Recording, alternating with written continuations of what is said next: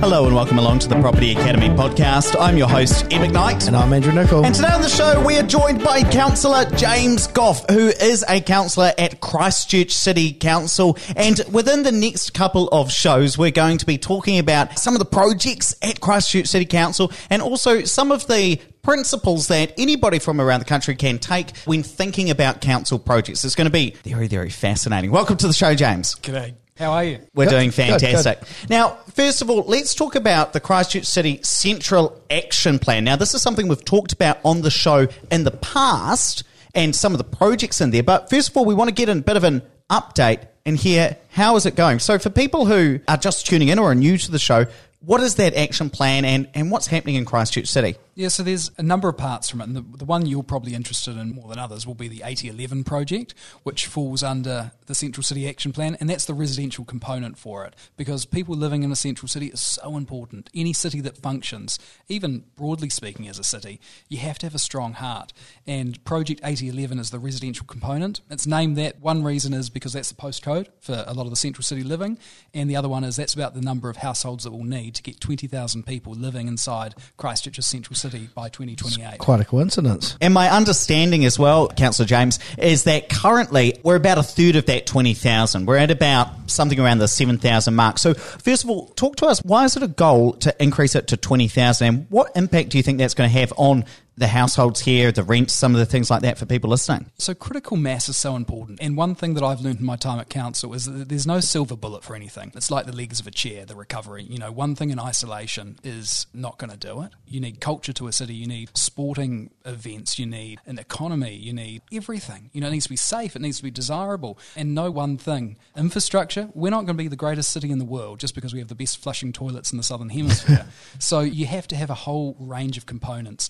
And I think if I could single out one thing that will make the biggest difference, it's actually population. It's critical mass. So many problems are solved as a result of that, and there is a trickle down effect that's really wide reaching. I'm the first person to say that there's no silver bullet, but critical mass is a huge component. So that's why I think the Project 8011 is so important because that really focuses around boosting the population inside those four avenues. And in Christchurch Central City, geographically, we have four avs that make the boundary for the CBD or Central City, which is probably a better term. And when you think about places like Rolleston, for example, the town of the future for the last 30 years has finally become the town of the future, or Hobsonville in Auckland, when you have that quick population growth, all of a sudden businesses have a reason to be there because, right. like you say, there's the, the mass of people, so it actually becomes affordable to run a cafe there or a restaurant Yeah. there, put a you know a hotel there, put a BP there, all the rest of the things that then bring jobs.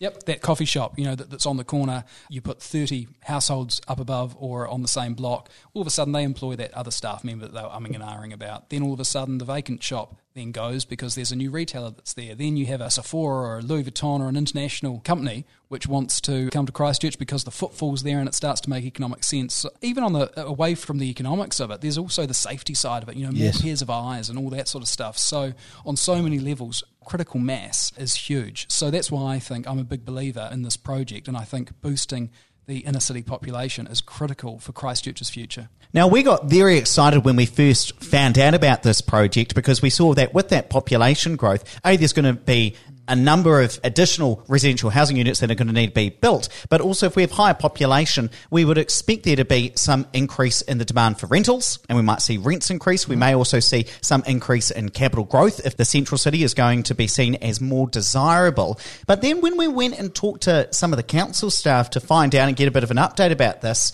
we came away with the understanding that it was a bit delayed and perhaps less was happening than was being announced. How do you tell the difference as a regular mum and dad listening to the show, looking at council updates? How do you know the difference between what's an announcement and what's actually happening that's going to impact me and my property? The Central City Action Plan is essentially a high level strategy. It's a roadmap, and that's what I like about it because there's so many airy fairy things out there in council land, but this has got tangibles in there. There's real tangibles that say council will support X, they will support Y, and here are the timeframes around it. Some of those things have been done.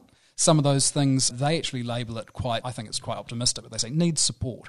And currently, the, the wider project, Project 8011, is labelled as needing some support. I think that's probably being a bit kind. I think it needs a real boot up the backside because we've got the tools there. You know, we have the newest city in the world. We've got so much intellectual property in our own backyard, committed investors, committed young people that really just want half an excuse to stay here. So I think it's right there for the taking. And council, to be fair, has done some good stuff but I don't think that job's remotely done yet. It needs a boot up the backside and a bit of a bash against the wall and say, you've got a really good strategy there. It's called the Central City Action Plan. The residential component, Project 8011, has got a whole lot of good stuff in it. Plus, it's been universally bought into as well from the community and the community groups all the way through to the Chamber of Commerce. So it hasn't discriminated. It's got buy in, but you just need to action it. And some of those are incentives, some of those are as mundane as parking and being able to compete with the malls. But then you've got to put your money where your mouth is. And for instance, last week I lost a vote where I tried to extend the free parking, one hour free parking in the council car park buildings, but by majority majority rules, and I was on the wrong side of the ledger with it. And I think that was straight out dumb. Mm. You know, even before the COVID lens. You know, so the main industries being affected by COVID are obviously um, retail. Yeah, exactly. Accommodation, retail, hospitality. And you've got two of those which will benefit directly from having a one hour free car park right beside them, which is hospo and retail. So I thought that even before COVID that this was a no brainer. It's inside the Central City Action Plan, it's inside the Project 8011 papers. So it just needs to have that political support. So unfortunately I actually think that council and it's not just Christchurch, but council has a real part to play in people's lives and they can be make or break. And sometimes I find it a bit sad, and I would say this being a city councillor, but when people aren't as engaged and don't care so much about it, I think, well, you should because it really affects your life and it affects your future. Mm. So, look, there wasn't the political willpower. If well, people are sitting here and they think, well, that's crazy, we should have first hour free parking, it was right there, it cost next to nothing in the grand scheme of things, and it will bring in people, well, hold your councillors to account. What was the rationale of the people that were voting against? There were a range of arguments, but some thought the main one that they recycled was that there wasn't a huge increase in the number of vehicles that went in there since that initiative was in place. But I would say that, that that's not, I think it's about the signal that it also sends yes. as well, which is so important because perception becomes reality. You only need to look at any number of the documents that exist. Colliers have done one, Jones Lang LaSalle have done another one, where the barriers for central city investment, one that continually appears there, is parking, the availability of it, and the price of it. So you've got low hanging fruit to be able able to say first hour free parking. Personally, I actually think that it should be two hours free parking in every single car park building in Christchurch. Yes. And the way we could do that as a council is have our heads of agreement or an MOU with them, and we say you give away two hours free parking, and we'll remit that same amount off your rates bill. Mm. Um, and you could say that that's corporate welfare, and people that don't like me would probably suggest that that's what it is. But I would say that there's a trickle down effect which would be incredibly beneficial to everyone else because what would happen is capital values increase, the critical mass increases because you've got people coming in. All of a sudden, you've removed the argument that oh well, I can park at the mall for two hours for free. You can say well, you can too in the central city. So as a result of that, the shops are busier, the rents in- increase, the capital values increase, people enjoy coming there more, and then higher rate take for the council, which means that the rating pressure is actually alleviated off Joe ratepayer who lives in Waltham. Yes, we always love a good rent increase as well. Now, I think one of the things that this really highlights, Councillor James, mm. is that one councillor might be talking about something in the papers or suggesting something should happen or they'd like something to happen, even if it's in their own ward area. I was going to say electorate, but you don't have those in councils. But there is a big difference between what one councillor is saying or a group of councillors are saying and what actually gets decided at council where you've got to have that majority around the governing body. And in many cases, you might see the mayor say they want X, Y, Z to happen, but they're just one person sitting around a table. You're they're not right. a CEO. They're a chairman of a board or an executive mm-hmm. chairman of a board where they're one voice around the table. And consensus building is not uncommon around a board table in the private sector.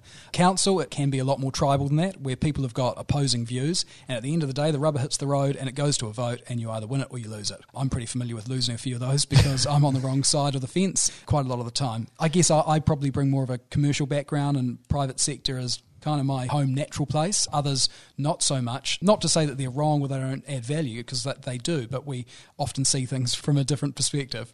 Tell us about some of the projects that you're excited about in the, in the city, Christchurch. Oh, look, an obvious one and something that I've been quite busy with is the Canterbury Multi Use Arena. So that's a closed roof stadium right in the heart of the central city. Now, that's going to be fantastic. It's amazing. Here's a sad fact the three busiest days Christchurch International Airport has ever had in their history have been three days that there have been concerts elsewhere in New Zealand. We're in Dunedin or something like that. Auckland, Dunedin. Yeah. So that's really, there are actually two of them have been Auckland ones. I think Adele was one one of the concerts and there was another one. But the point is, that's quite a sad indictment on Christchurch when our busiest days at the airport are when people want to bugger off. So the closed roof stadium, and I get annoyed when people say, oh, well, you know, no one cares about watching some people kick a rugby ball around. Or It's not actually about rugby, it's the catalyst effect that it provides for businesses and that critical mass that we were talking about earlier. And also the concerts. It's, it's ultimately a community facility that will derive well, huge value for Christchurch. So that's set to be completed in 2024.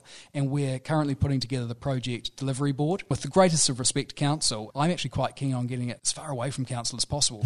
get it far away from the crown, get it far Yes. away from council, get Make people who, who do this day in, day out, who build these projects. They're shrewd, they're cynical, and we want to build, but also highly capable. So we're putting together a project delivery board. We have the chair, Murray Strong, who is incredibly good with a great reputation. In fact, he chaired the project delivery or steering group for the Metro bus interchange, which was on time and on budget. So putting together the independence and as a fully independent board, I've been on the selection panel for that and have sat through countless interviews, but we're ready to get that signed off and announced this week. So that's really positive. Can't happen soon enough, as far as I'm concerned. It should have been done by now, but it's not. So I'm not going to sit here and moan about what hasn't happened. We have got a really exciting opportunity in front of us, and it is happening. So that closed roof multi use arena in the heart of Christchurch is going to be one of the final pieces of the puzzle. And by then we'll be out of lockdown, so we'll be able to use it. and I think the main takeaway for property investors listening to the show or potential property investors is that council can do big things, but very, very slowly in some cases. Mm-hmm. And if that multi-use arena is built or when it gets built, that is going to potentially have a major impact on all of the properties around there. They can become Without doubt. Airbnbs if they are zoned correctly. They'll be able to potentially increase their rents. There'll be a lot of workers coming into the city, which is going to, again, these people are going to need somewhere to live while they're here, going to increase rents, going to have a major impact on capital growth because we're not just going to have a big empty plot in the middle of Christchurch. It'll actually be used. Absolutely. And, and so monitoring these and being aware of them is very important. But as a property investor, you've also got to sort out, well, what is the noise, Mm-hmm. you know, and what's actually going to happen. I think that's where digging into it and doing a bit more due diligence is probably necessary for a lot of property investors. So there have been a lot of those projects within the 8011 project itself, which require that political impetus and you know, parking being one, which then didn't go ahead because, you know, obviously some other councillors prefer bikes and buses and everything like that. My view is public transport, great, incentivise active transport, but it can't be at the direct expense of how 90% of people get around today. Yes. 100% You've got to keep these businesses going as well because it's all well and good to have these cycle lanes and public spaces and walkways that look beautiful. And I like them, don't get me wrong, but you're going to have them going nowhere. When did you bike to work last, Jamie?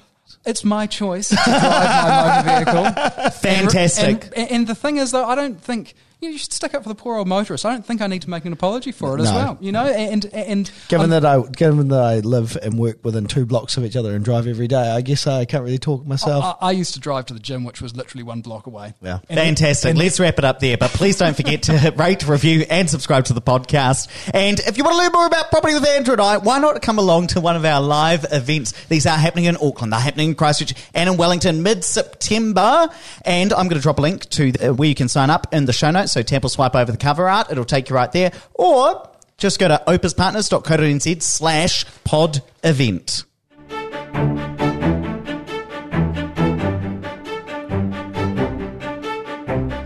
Thanks for listening to the Property Academy podcast. I'm your host, Ed McKnight. and I'm Andrew And we're going to be back again tomorrow with even more daily strategies, tactics, and insights to help you get the most out of the New Zealand property market. Until next time.